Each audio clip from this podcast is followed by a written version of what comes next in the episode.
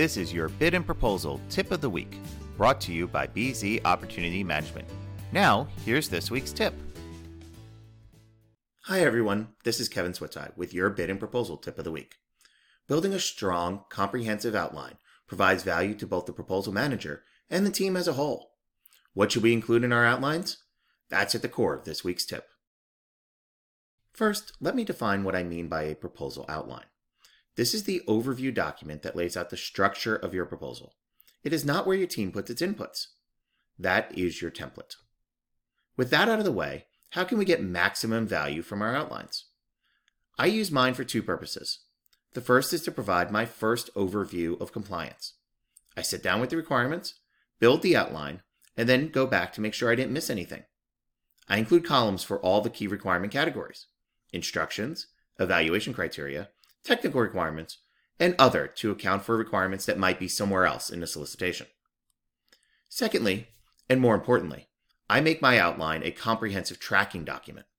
I include columns to track the page budget, the current page count, the head writer for each section, support personnel, notes from the solicitation that may be important but not a strict requirement, and potential reviewers.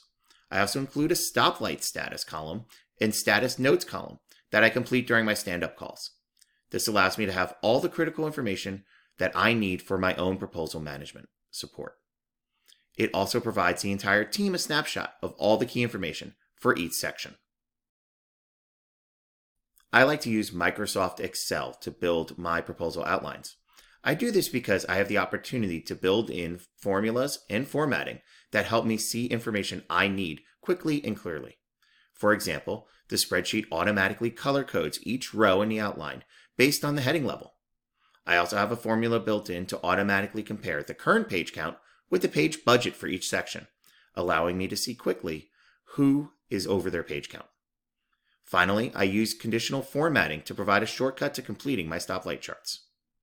If you're interested in learning more about building these shortcuts into your Excel spreadsheets, check out our online course on building formatting into Excel. It's available through our BZ Proposal Training portal, which you can access through our website, bzopportunity.com. Creating a useful, comprehensive outline to simplify you and your team's tracking efforts is this week's Bid and Proposal Tip of the Week. The Bid and Proposal Tip of the Week is sponsored by BZ Opportunity Management, a leading provider of bid development, training, contracts, and process optimization support. For more information, visit us at bzopportunity.com. Feel free to send us your feedback by emailing info at bzopportunity.com. That's info at bzopportunity.com. Our theme music is the song Groundwork by Kevin MacLeod, made available through a CC BY license.